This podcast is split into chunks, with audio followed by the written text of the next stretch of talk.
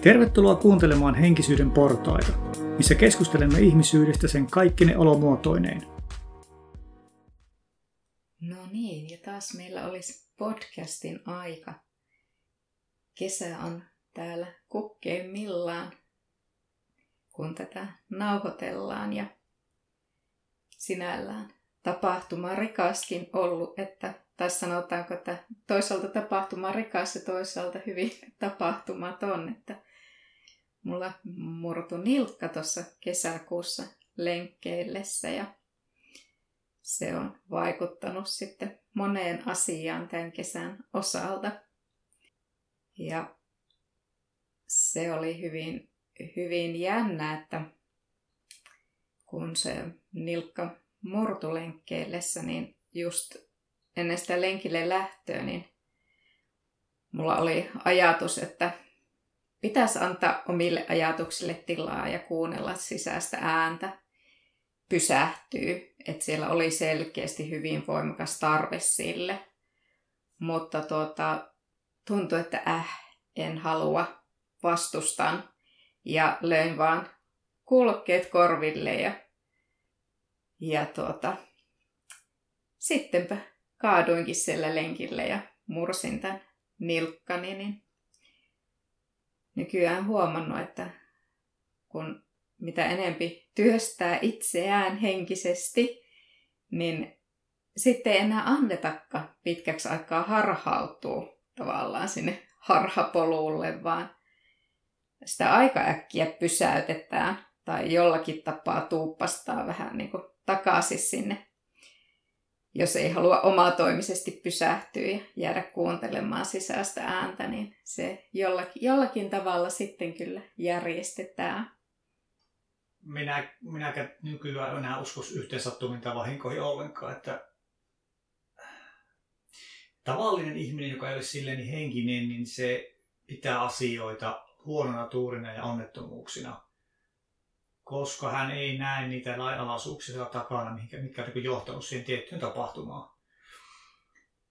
Nyt henkisinä ihmisinä sitten taas se on ehkä alussa enemmän sitä uskon asiaa, että uskoo, että asioilla on merkitys ja tarkoitus, mutta ehkä sittenkään vielä hirveästi nähdä sitä merkitystä takana.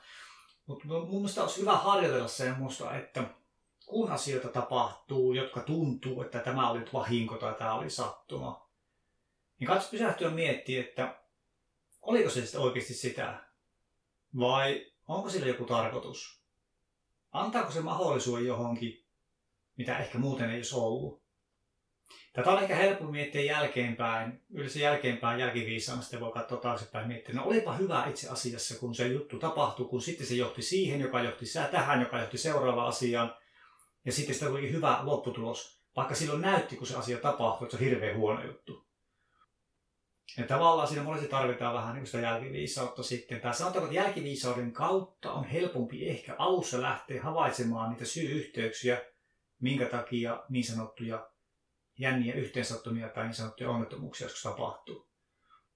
Mutta sitten kun siinä tulee paremmaksi siinä havainnointikyvyssä, että pystyy havainnoimaan niitä mahdollisuuksia, mitkä voi näyttää joskus negatiivista alussa, kun niitä katsoo, niin pystyy vähän niin kuin jo siinä hetkessä, kun se niin sanottu paha asia tapahtuu, niin ehkä näkemään sen hyvän jo siinä, että okei, tämä mahdollistaa itse asiassa tällaisia asioita, mitä mä muuten en olisi pystynyt tai kehannut tai osannut tai jaksanut tai viittinyt tehdä.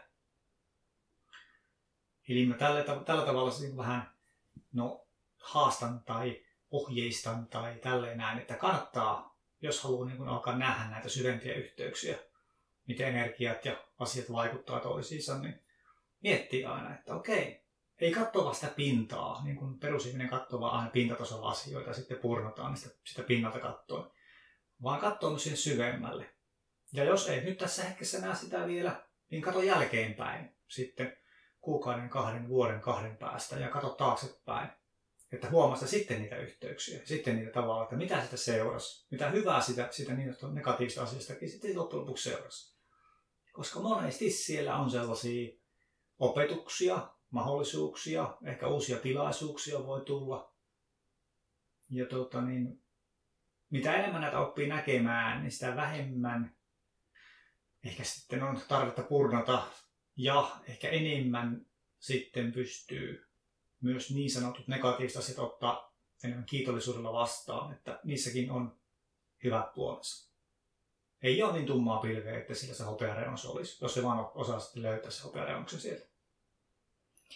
Mm, näin se monesti menee, että asiakkaidenkin kohdalla on monesti huomannut, että, että sitten vuosien kuluttua yleensä, jos on ollut joku vakavampi sairastuminen tai avioero tai muu tällainen isompi tapahtuma elämässä, niin vuosien päästä monestikin sitten näkee sen kaiken hyvän ja, ja tuota, moni ei vaihtaisi sitä kokemusta enää pois, vaikka se siinä hetkessä, kun se on tapahtunut, niin onkin ollut todella ikävä. Musta oli jännä, jännä huomata tuon tapahtuman myötä silloin heti, heti, kun se nilkka oli murtunut, että mulla ei, ei ole aikaisemmin ollut sellaista, että olisi vaikea olla aloillaan. Mä oon aina ihmetellyt sitä, että miten joillekin ihmisille on niin vaikeaa pysähtyä ja olla sen itsensä kanssa. Niin nyt tuntuu, että se ensimmäinen päivä oli ihan äärimmäisen vaikea. Et, et tuntuu, että oli sellainen niin kuin sähköjänis, että niin kuin, välillä pitäisi oikein sanoa sillä, että tuntuu, että on niin kuin, jotenkin sähkövarausta niin paljon ja ei pystyisi olemaan aloillaan. Niin nyt, nyt ensimmäistä kertaa elämässäni osaan samaistua niihin ihmisiin, joiden on vaikea pysähtyä. Ja, ja varmaan se just se vaikeus nimenomaan johtui siitä, että kun en olisi halunnut pysähtyä. Mutta, mutta nyt en sitten päässyt pakenemaan, vaan se oli vähän niin kuin olisi nilkkaan laitettu sellainen kahle, että nyt et kyllä lähde karkuun. Että vähän niin kuin, että oot vankina sinne asti ennen kuin oot valmis kohtaamaan nämä sisimpääsi kertyneet asiat. Niin, eli nyt sä niin näet sen, tai kuinka nopeasti sä tajusit sen, että minkä takia sinut pysäytettiin? No kyllä mä varmaan alitajuisella tasolla tiedostin sen aika nopeasti, koska heti muistui mieleen se, että lähtiessä oli se tunne, että nyt, nyt niin kuin pitäisi sillä lenkillä paneutua kuulostelemaan omaa sisintä ääntä, mutta että selkeästi kapinoin sitä vastaan, kun löin ne luurit korville. Ja sitten tosiaan tämä pysähtymisen vaikeus vaan lisää sitä tunnetta, että siellä, siellä nyt varmasti on, on jotakin, jota ei haluaisi kohdata. Niin. Eli aika nopeasti kuitenkin sitä tajusit, että eli semmoinen, semmoinen pysähtymisen tarve on ollut sulla tässä ja tavallaan prosessoin, prosessoja asioita, mutta on vähän niin kuin sitä yrittänyt väistellä, niin sitten, tuota, te, sitten tulee tämmöiset kovemmat otteet käyttöön niin sanotusti. Eli, niin sitten pysäytetään, jos ei itse tajua pysähtyä. Ja tämän takia olisi hyvä opetella kuuntelemaan sitä sisäistä ääntää ja harjoitella sitä, että okei, ei mistä kukaan ole täydellinen ja aina välillä unohtuu ja sitten saattaa tulla, että pitää vähän hakata päätä seinään. Mutta mitä enemmän siinä tulee paremmaksi, niin tavallaan sitten pystyy siinä vaiheessa, kun tulee se sisäinen tarve sille vaikka se hiljentymiselle, niin ottaa sen ajan siihen.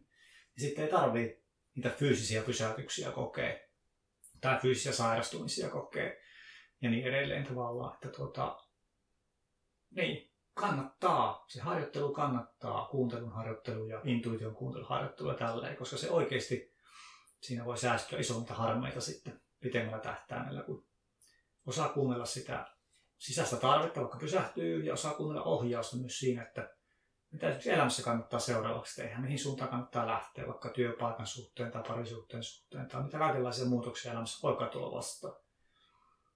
Niin sanotaan, että mä suosittelen sitä, koska sitten pääsee oikeasti helpommalla. Ei tarvitse hakata sitä päätä seinään, vaan osaa valita ne oikeat polut. Osaa loma, ottaa sitä lomaa ja pysähtymistä ja lepoa silloin, kun sitä tarvii. Ennen kuin se fysiikka pettää. Eli se oikeasti niin elämästä tulee mielenkiintoisempaa ja helpompaa ja mukavampaa tällä tavalla. Niin sen takia kannattaa tätä henkisyyttä eri muodoissa harjoitella. Kyllä. Ja sen, sen yleensä onkin huomannut ja sitä noudattanut just sen takia, että heti, heti kuunnellut sitä sisäistä ääntä, niin on tavallaan vähän niin kuin suoraan päässyt hyppäämään siihen hyvään ilman sitä, että on sitten joutunut menemään niiden koettelemusten kautta, kun ei muuten kuuntele sitä ääntä. Et nyt se taas pitkästä aikaa tuli todistetuksi sitten, että näin se on.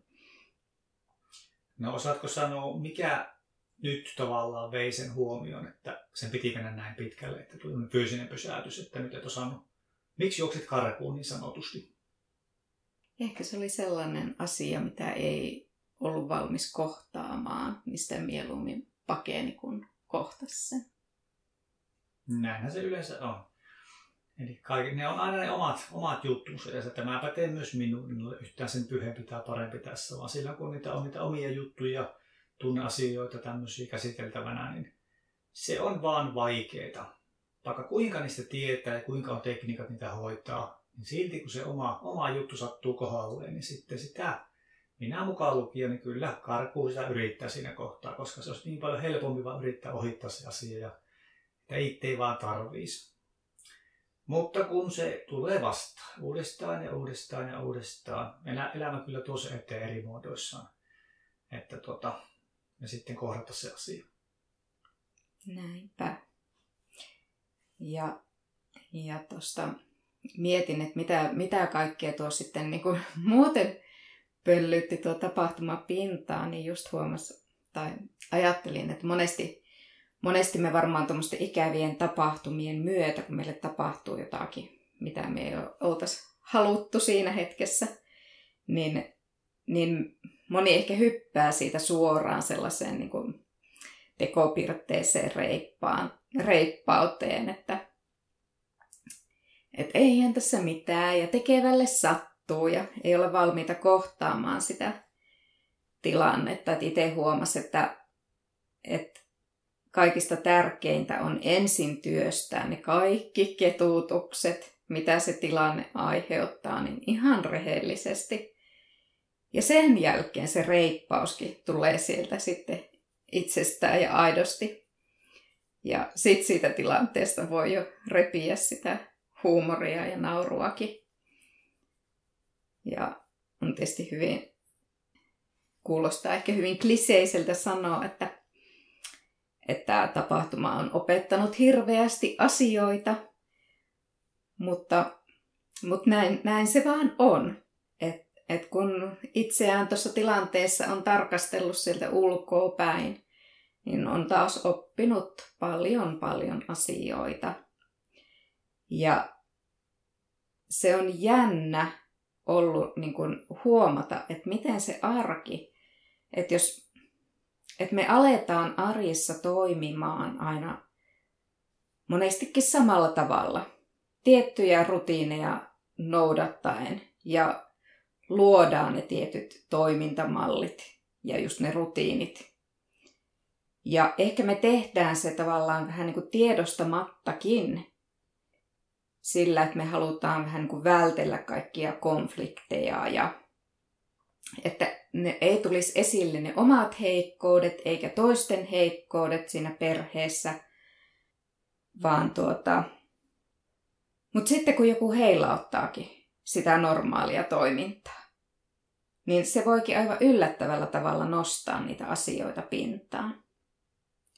Et esimerkiksi mitä itse huomasin, niin mitä tiedostin tämän myötä, niin se, että huomasinkin, että teen yllättävän paljon arjessa asioita, jotka ei ehkä muille näy millään tavalla, mutta ne saa sen arjen rullaamaan jouhevasti ja ja motiivina mulla ehkä on sillä se, että haluan, että kaikilla olisi hyvä olla, niin sitten yritän ennakoida ja tehdä valmiiksi asioita, että saisin muilla pysymään ne stressitasot alhaisena. Ja nyt kun siihen ei sitten pystynytkään, kun pistettiin pelistä pois, niin huomasin, että hetken aikaa niin kun meillä oli perheessä pakka aivan sekaisin meillä kaikilla. Että te ette ehkä olleet tottuneet tekemään niitä asioita ja itse en ollut tottunut olemaan tekemättä niitä asioita, niin tuntui, että ensimmäisten päivien jälkeen meillä kaikilla nousi savu korvista ja oli itku herkässä.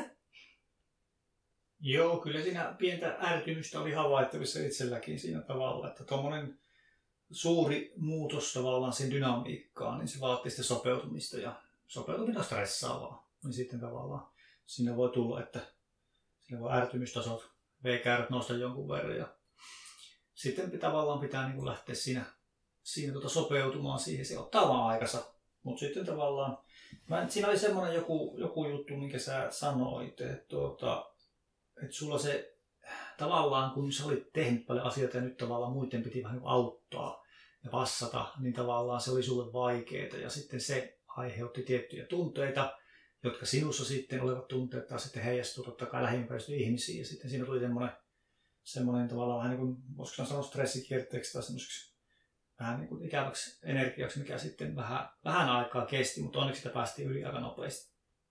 Niinpä, että itselleni tosiaan niin huomasin sen, että vaikeinta on ollut pyytää sitä apua ja just passuttaa muita ja että tuotko sitä ja teetkö tätä. Ja sitten myös voimakkaasti liikutusta aiheuttavaa on ollut se, että kun jos on saanut sitä apua pyytämättä ja mikä tämän myötä nousi voimakkaasti, just mitä tuossa sanoit, niin, niin mistä en olisi muuten tullut tietoiseksi, niin oli syyllisyys. Että se on sellainen teema, mikä tämän Nilkka-episodin myötä nousi nyt kohdattavaksi.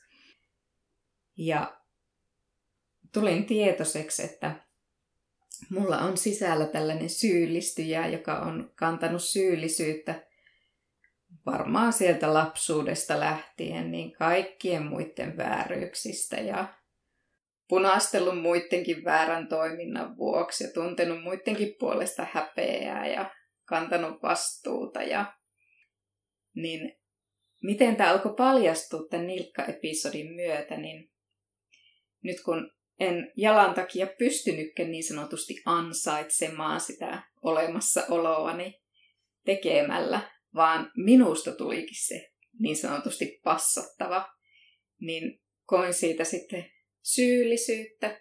Ja sitten, koska koin syyllisyyttä, niin käyttäydyin syyllisen lailla. Ja muut alkoi kohdella myös minua niin. Että se oli niin kuin hirmu jännä tiedostaa se toimintakuvio ja lähteä muuttamaan sitä. Et heti kun mulla se oma käytös muuttu, että en enää niin sanotusti esiintynyt syyllisenä, niin myös toiset muuttu.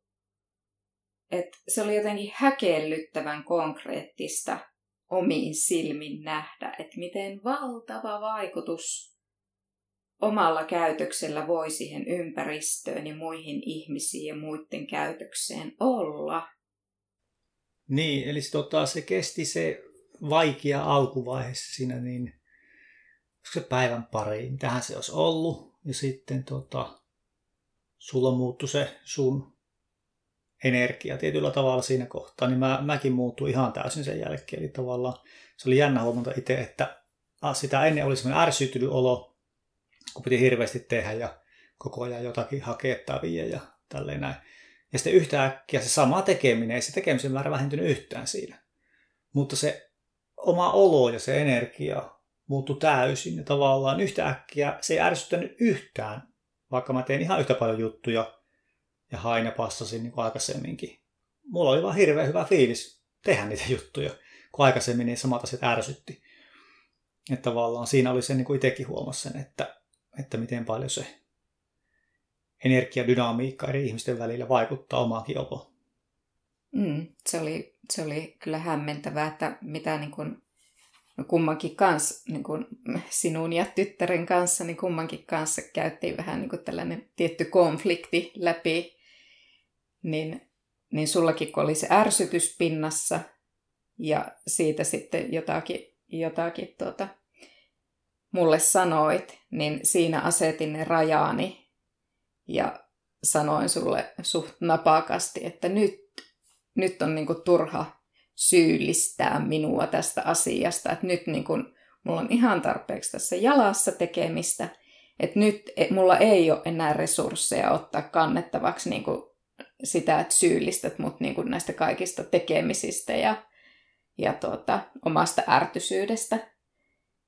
Niin se, että kun asetin ne rajat siinä, enkä ottanut sitä syyllisyyttä, mitä yritit mulle tarjoilla, niin se oli se käänteen tekevä asia. Että sit sulla hävisi se ärtysyys ja aloit tekemään. Mä vielä ajattelin, että ootko se ärtynen, mutta et vaan näytä sitä, mutta kun kyllä susta normaalisti huomaa, jos oot ärsyyntynyt, niin mä olin vähän niin kuin hämmentynyt, että peitätkö sen nyt niin hyvin, että en huomaa sitä, vaikka yleensä huomaan kyllä, jos toinen on ärsyyntynyt, niin se, oli aika hämmentävää, kun se tosiaan niin kuin oikeasti näytti, että nautit siitä tekemisestä. No, se en mä näytellyt ollenkaan, se oli ihan, ihan aitoa. Eli se vaan, se mun olo muuttui aivan täysin. Ja mä en kokenut, että mä syyllistäisin sinua, vaikka sä koet, että mä syyllistän sua tavallaan siinä, mutta tavallaan mä olin ärsynyt kyllä, sen mä huomasin itse. Mutta se ärsytys hävisi aivan täysin kokonaan sen jälkeen, sit kun sä muutit omaa energiaa, niin jotenkin se vaan vaikutti minuunkin. Ja mä vaan huomasin yhtäkkiä, mä itsekin ihmettelin sitä, että miten mulla on näin hemmetin hyvä olo nyt, vaikka mä teen ihan yhtä paljon asioita kuin aikaisemminkin. Mutta mulla on niin oikein huippufiilis oli itselläni. Sitten että mulla on hirveän hyvä olo itselläni yhtäkkiä, kun aikaisemmin otti päähän ja ärsytti. Että se oli aivan dramaattinen se muutos, mikä niin kuin naks vaan tapahtui siinä energiassa ihan yhtäkkiä. Eli se ei ollut sitä, että joku voisi ajatella, että okei, nyt se Mia asetti rajaa, että se kielsi, että ei saa olla sille ärsyttävää tai ärsy, ärsyyntynyt, ja sitten minä jotenkin yritin tsempata ja esittää. Ei, ei mitään tollasta. Yhtäkkiä vaan se ärsytys hävisi, puff, ja tilalle tuli semmoinen hemmetin hyvä fiilis, semmoinen oikein, että oli kiva tehdä niitä asioita. Ja se oli aika yllättävä, yllättävä juttu mullekin, kun se en mä ottanut ollenkaan, että tuommoista niin noin äkkiä voi tapahtua. Mm, ei sitä pystyisi tietoisella mielellä tsemppaamaan. Ei, ei, ei se kestäisi hetken ja sitten se palautus niin kuin ei, takaisin. Ei, ei, ei mitenkään pystyisi. Joo, ja se on semmoista näyttelemistä sitten. Mm-hmm. Kyllä, kyllä se paistaisi sieltä läpi. Tuosta, tuosta tuota, avun vastaanottamisesta ja muutenkin kaiken hyvän vastaanottamisesta, niin Seppo Tanhua hyvin sanoo kerran jossakin YouTube-tulkinnassaan, että, että ne, ketkä kantaa valoa sisällään, eli mielestäni just me auttajat, niin, ja jaetaan sitä valon loistetta myös muille, niin täytyisi muistaa, että meidän fyysisessä kehossa – tuo valo ei ole yhtä kirkas, että sitä riittäisi helposti jaettavaksi, niin sen vuoksi olisi äärettömän tärkeää oppia myös itse, itse ottamaan sitä valoa vastaan, että on mistä antaa. Ja sitä valoa on se kaikki ilo ja rakkaus ja nautinto ja tunteet, hajut, maut. Et elämässä olisi sen vuoksi hyvä opetella koko ajan ottamaan vastaan enemmän ja enemmän.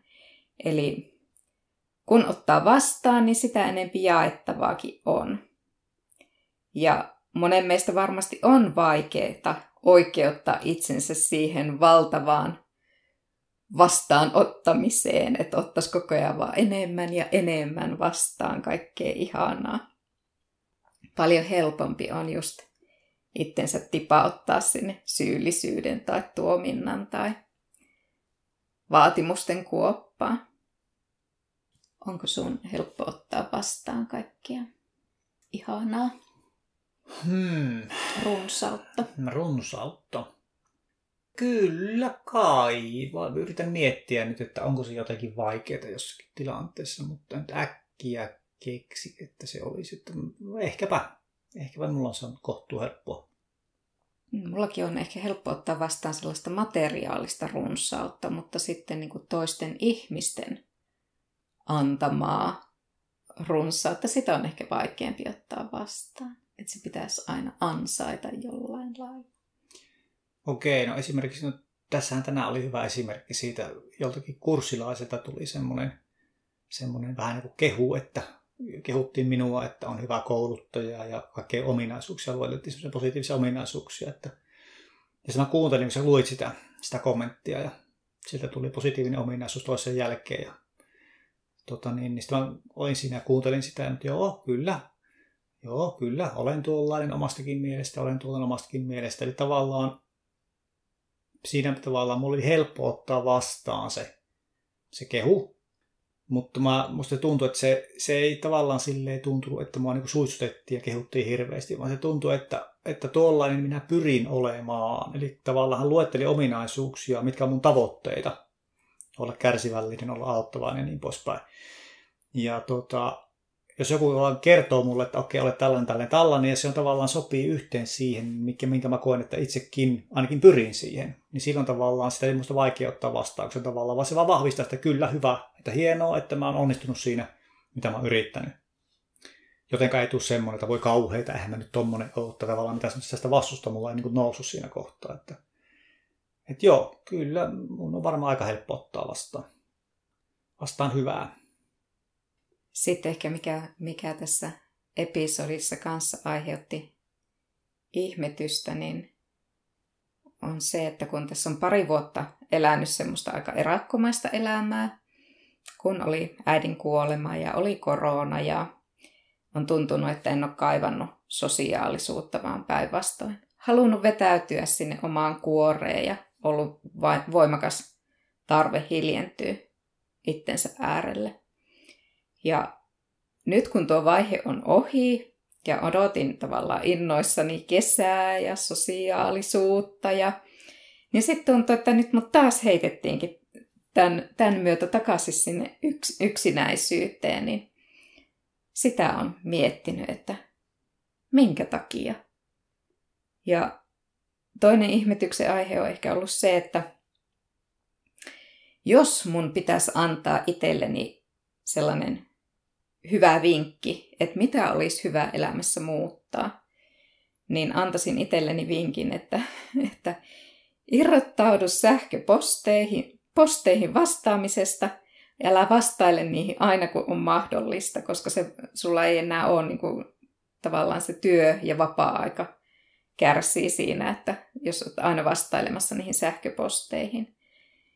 Ja irrottaudu muutenkin laitteista ja sosiaalisesta mediasta, niin mitä on tämän myötä tapahtunut, niin voitte arvata, että ei ole ainakaan sitä irrottautumista nyt tänä aikana tapahtunut, että olen kyllä saanut purettua sitä loputonta sähköpostisumaa, niin nyt ainakin tässä, niin sekin pisti miettimään, että sekö nyt tämän kesän tarkoitus olikin, että puraan sähköposteja, niin saan siivottua sähköpostilaatikkoni.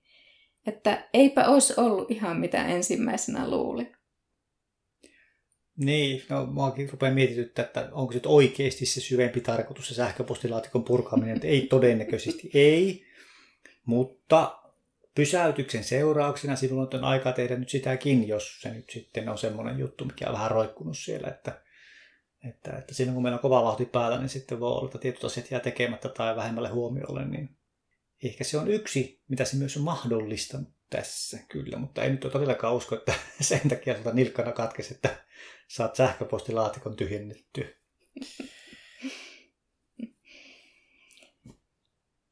Kyllä. Ja niin kuin tässäkin nyt tavallaan tuon, vähän oli tuommoista kärsimyksen purnausta, niin, niin tuota, tämä tapahtuma on myös muistuttanut siitä, että siitähän se kärsimys tulee, että jos vastustaa sitä elämää ja sen tapahtumia, että ei hyväksy sitä elämää sellaisena, minkälaisena se eteen tulee ja annetaan. Että vaikka se ei aina tapahdu siinä muodossa, miten sen oli itse just ajatellut ja suunnitellut.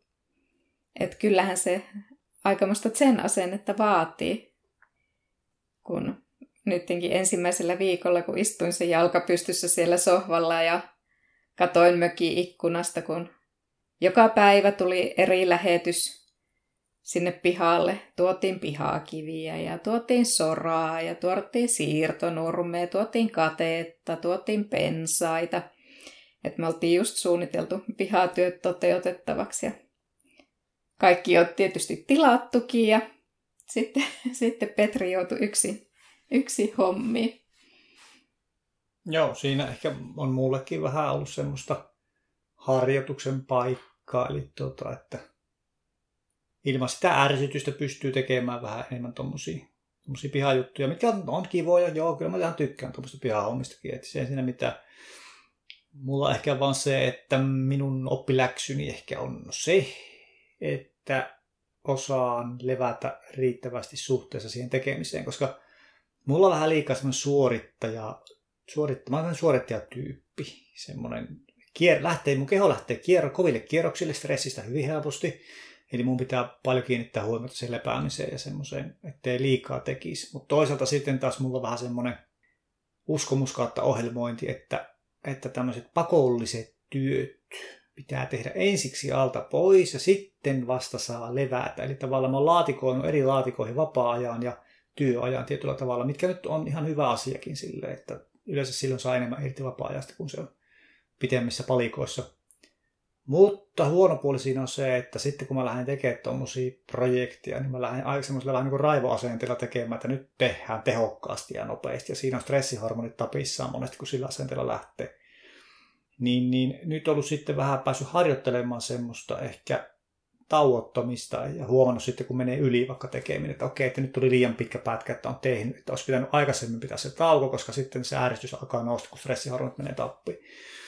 Eli mulle on tässä myös ollut tämmöisiä oppiläksyjä tässä episodissa, niin kuin siinä aina on. Ei se, ei se koskaan tuommoinen tapahtuma niin koske yhtä ihmistä, kun se dynamiikka muuttuu sitten koko perheessä tämmöisen seurauksena, niin sitten siinä on jokaiselle omat oppiläksynsä tai semmoiset mahdollisuudet oppia jotakin itsestään ja kehittää itsensä. Niin mä näen, että tässä on ollut se kehityksen paikka mulle, että oppii sietämään sitä, sitä epämukavuutta ja sitten toisaalta sitten osaa kuunnella itseään ja ehkä ei tee niin, tee niin semmoisella hirveällä suoritusmentaliteetilla, vaan ottaa vähän rennommin ja pitää niitä taukoja ja pystyy nauttimaan siitä isommankin projektin tekemisestä, koska ennen ne on mua niin kuin painanut semmoiset. Mä aina olen halunnut tehdä niin kuin asian alusta loppuun mahdollisimman nopeasti, mahdollisimman tehokkaasti. Mielellään minuutin sisällä koko homma, jotta sitten pääsee, sen jälkeen pääsee sitten nauttimaan elämästä siihen vapaa-aikaan.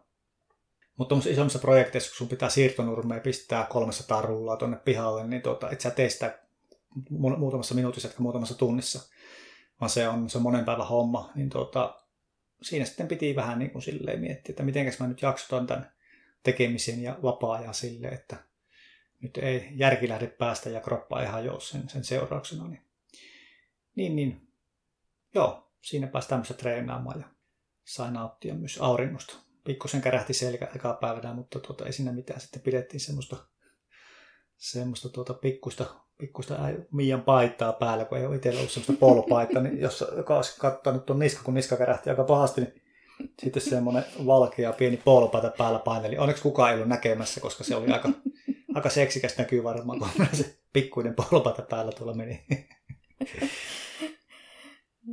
Mutta huomasitko sitä eroa siinä tekemisessä? että, että tuntuuko se niin kuin mukavammalta tehdä sitä.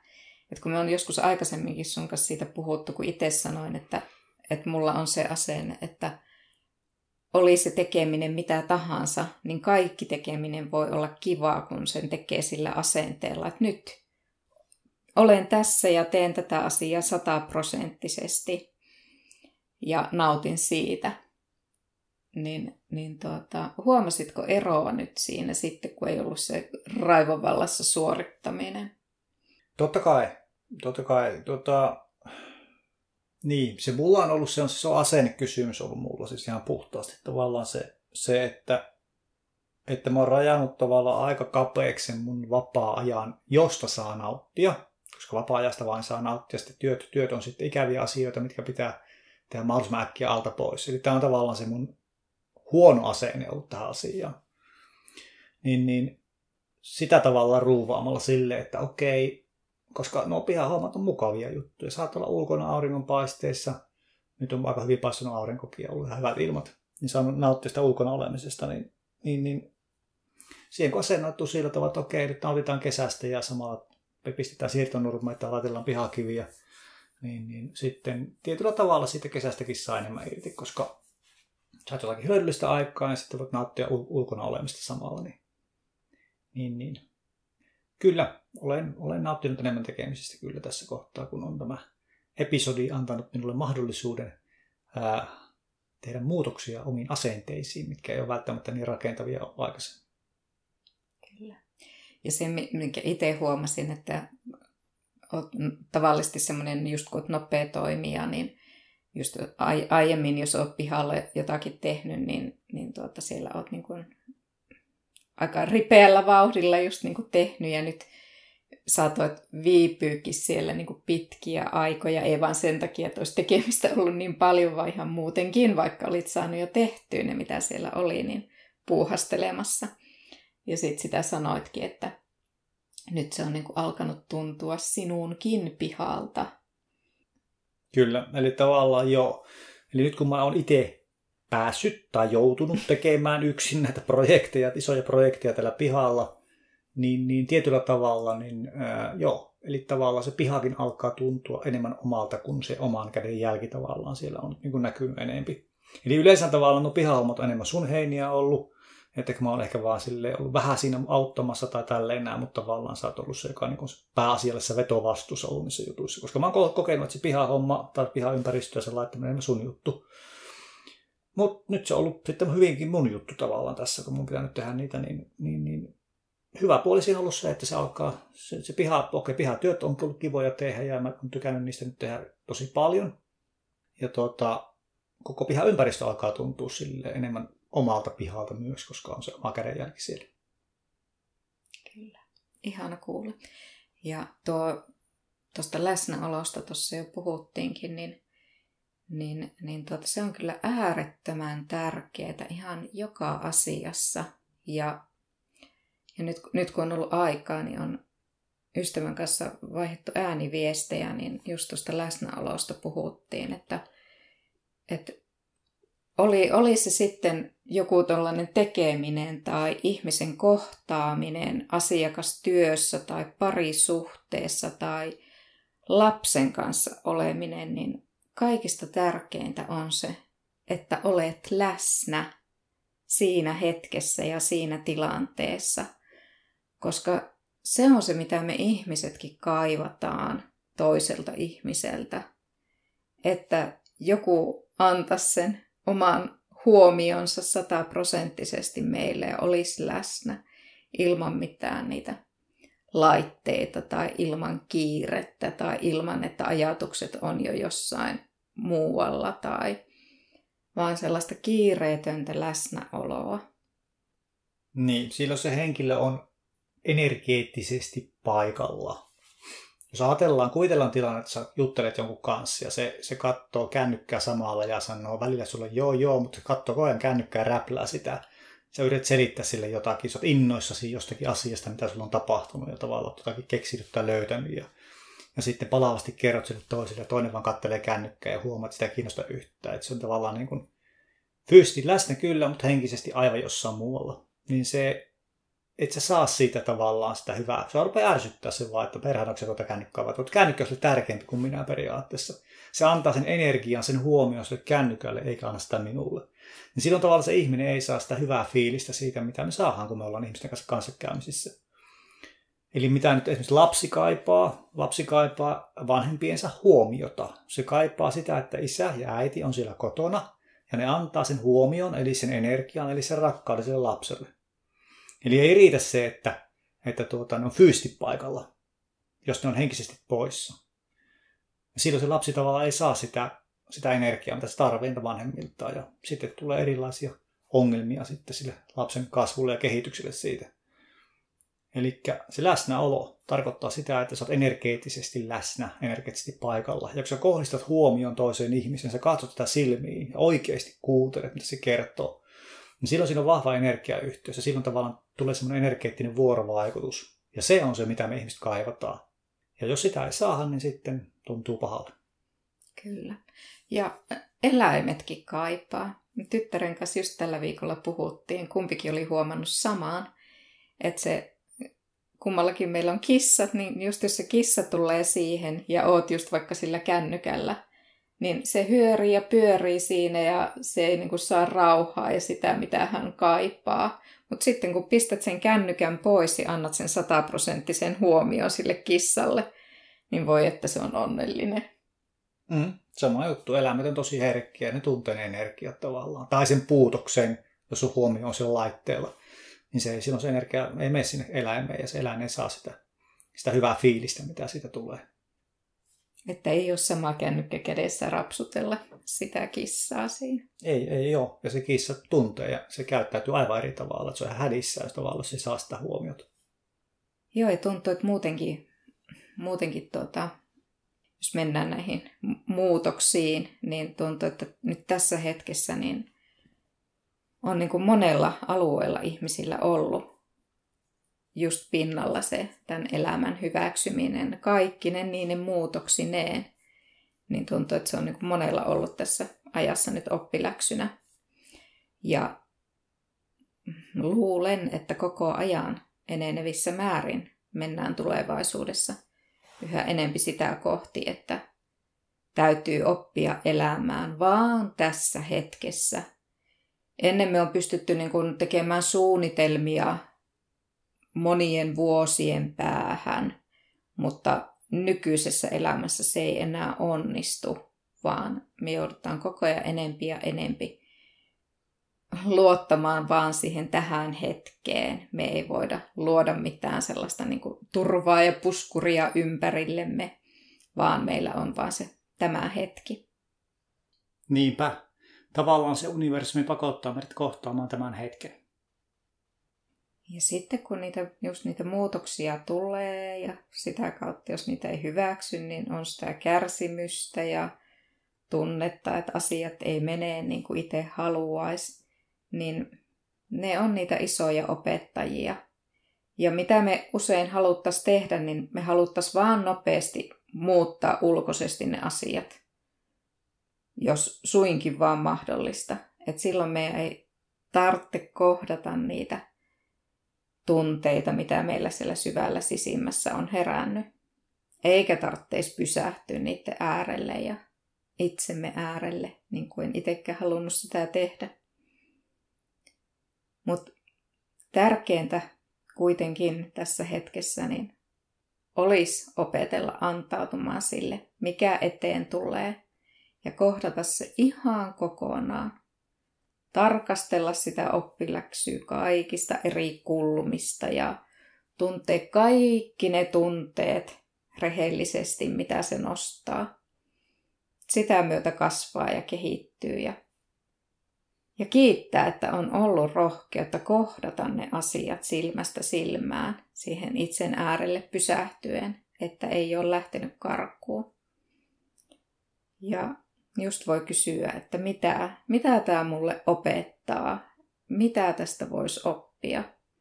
Ja niin kuin puhuttiin, että kun mikään ei ole sattumaa, ei ne tapaturmatkaan, vaan ne on rakkaudella meille räätälöityjä. Että antautuu siihen, mikä on, että tällä mennään ja katsotaan, että mitä uutta se tuo tullessaan.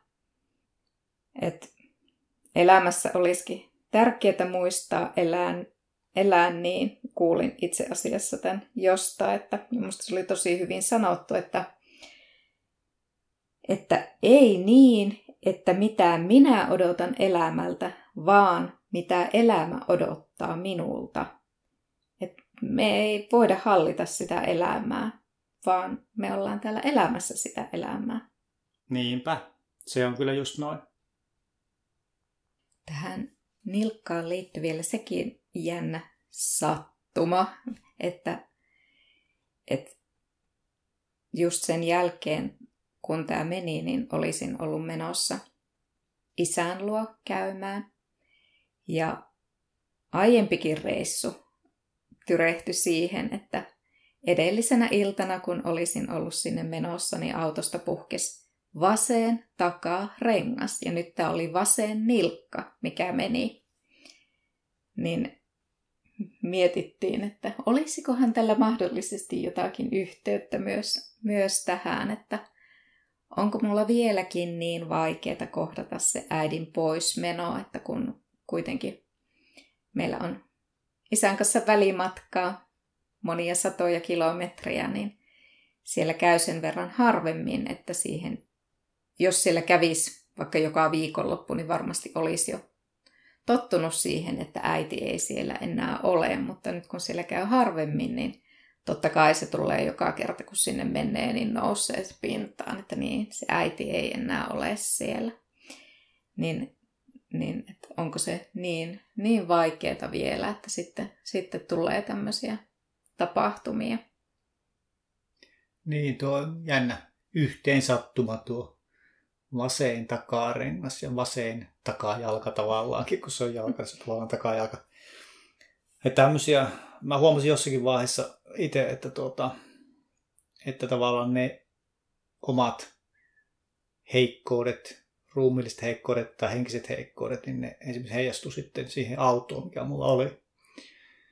Yksi esimerkki tästä oli, oli mulla yksi auto, niin tuota, siinä rupesi ratti natisemaan tosi ikävällä äänellä. Sille, se kitisi oikein sille, kun mä käyn sitä rattia, niin sille, se oikein niin kuin valitti oikein pahalla äänellä se, niin se, se ratin kääntäminen. Ja mä ihmettelin, että no onpa jännä, kun ei missään autossa ole tämmöistä, tämmöistä ärsyttävää ääntä siinä, siinä ratissa. Että ihan niin aina valittanut, että älä käänty siihen suuntaan. Vähän niin kuin tämmöinen oli se ääni siinä ratissa. Ja No sitten mä vaihdoin auton ja ai miten ihana oli, kun vaihdon uuden auton ja ratti oli hiljainen. Kaksi viikkoa. Ja sen jälkeen, kun mä käänsin sitä rattia,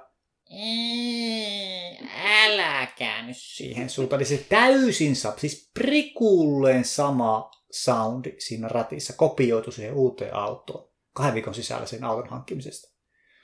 Ja silloin mä tajusin sen, että okei, Tämä ei voi olla yhteensattuma. Mulla ei koskaan ennen sitä eikä sen jälkeen, mulla on aika monta autoa ollut, ollut tuommoista ääntä niin kuin ratissa.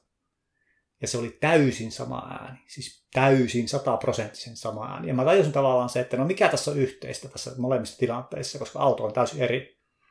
Niin minä olen se yhteinen tekijä ja mun energia vaikuttaa siihen autoon ja hajottaa sitä tiettyjä asioita. Ja sen jälkeen mulla on muitakin tarinoita, missä mä huomannut sen, että, että se oma energia, se kauan kuskin energia vaikuttaa siihen autoon. Ja silloin mulle valkeni se, että tietyillä henkilöillä hajoilee autot useammin kuin jollakin toisilla. Ja se johtuu pitkälle siitä kuskin energiasta, eikä niinkään siitä, että se automerkki on hirveän huono tai heikkokuntoinen. Koska mulla on ollut tosi paljon autoja ja mulla on todella, todella vähän ollut ongelmia minkään auton kanssa koskaan. Ja se johtuu siitä, että mun oma energia on ollut kunnossa. Mutta joo, tässä tietysti oli tämä taas tietyllä tavalla niin manifestoitui hienosti, että olit lähdössä seuraavana päivänä sinne Joensuuhun ja autosta puhkesi vasen takaa rengas. ja olisit lähtenyt, oliko seuraavana viikonloppuna sinne uudestaan, niin mm. niin sitten sulta hajosi vasen nilkka, eli tavallaan. joo, en usko yhteen sattumia, vaan siinä on energetiset syyt, että minkä takia tämmöisiä juttuja tulee. Kyllä. Mutta sitten just kun ajattelee sitä, että, että tuota, ihana, että on, on vielä toinen vanhempi olemassa ja että miten arvokasta se on, että on vielä niin kuin mahdollisuus siihen, että saa olla vielä jonkun lapsi. Koska sitten kun ei kumpaakaan vanhempaa ole, niin sä et ole enää tavallaan kenenkään lapsi. Nyt saa vielä vähän niin kuin taantuakin, kun menee sinne kotiin, niin heittäytyä vielä olemaan se lapsi. Niin, no mulla ei ole enää kumpaakaan vanhempaa, mutta kyllä mä aika taantunut ole, ole kyllä edelleenkin. Aika 50 vuotta on kohta mittarissa, niin koeditseni kyllä aika lapseksi edelleen. Että tuota... Vai meneekö se niin, että tässä taannuttaa lapseksi niin, koko joo. enempi ja enempi Totta, ihan sitäkin, muutenkin? On sitäkin jo, että alkaa ikää olla se 70, niin sitten aletaan olla jo lapsia jälleen kyllä, että joo. Onhan se sitäkin. Mutta oikeastaan, no joo, en mä varmaan koskaan ihan kunnolla aikuiseksi kasvanut. Että joo, sekin on niitä omia uskomuksia, että aikuisuus on ikävä asia. Haluaa pysyä lapsena. Tuommoisten oman sisäisen äänen kuunteleminen noissa muun muassa, tuossa tuli tuosta reissuun lähdöstä mieleen, että silloin kun oltiin, mitäs tästä nyt on aikaa, kun käytiin Amerikassa – Muutama vuosi. On tästä jo varmaan yli viisi vuotta. No viisi vuotta, tuota... se on muutama vuosi. No joo. Niin se oli hyvin erikoista, että mulle tuli ennen sitä reissua sellainen olo, että en haluakaan lähteä sinne. Voimakas vastustus. Ja sitten mulla vielä yksi asiakas sanoi, joka oli entinen lentoemäntä, niin hän vielä sanoi, että, että kuuntele sitä sisäistä ääntä, että jos jos susta tuntuu, että et halua lähteä, niin älkää lähtekö. Kääntyi vielä ulko-ovellakin siinä sanomaan mulle, että ihan oikeasti, että jos tuntuu siltä, niin älä lähde. Ja, ja tuota, mulle se oli hyvin hämmentävää, kun mietin siinä, että miten mä nyt voisin olla lähtemättä, että kalliit majoitukset ja lentoliput ja panostettu tavallaan rahallisesti paljon siihen, että mennään sinne ja että miten voisin vaan niin kuin luottaa siihen sisäiseen ääneen, että no, eipä lähetäkään nyt. Taisin sulle vielä siitä sanoa, että mitäs jos ei lähettäisikin. Ja se kanssa sanoit, että no eihän me nyt voi olla lähtemättä. Ja niinhän me sitten lähettiin. Ja sairastuin siellä vakavasti. Että varmasti ei ollut kuolema kaukana. Se olotila oli siellä sellainen. Niin, niin tuota, että intuitio taaskin kertoi siitä, että varmasti olisi ollut parempi kuunnella sitä ja ollut olla lähtemättä, mutta miten vaikeaa se voi olla tuollaisessa tilanteessa luottaa siihen intuition ääneen ja tavallaan niin kuin sit vaan päättää, että no, ei lähetäkään. Annetaan mennä lentoliput ja majoitukset ja, ja jätetään vaan lähtemättä.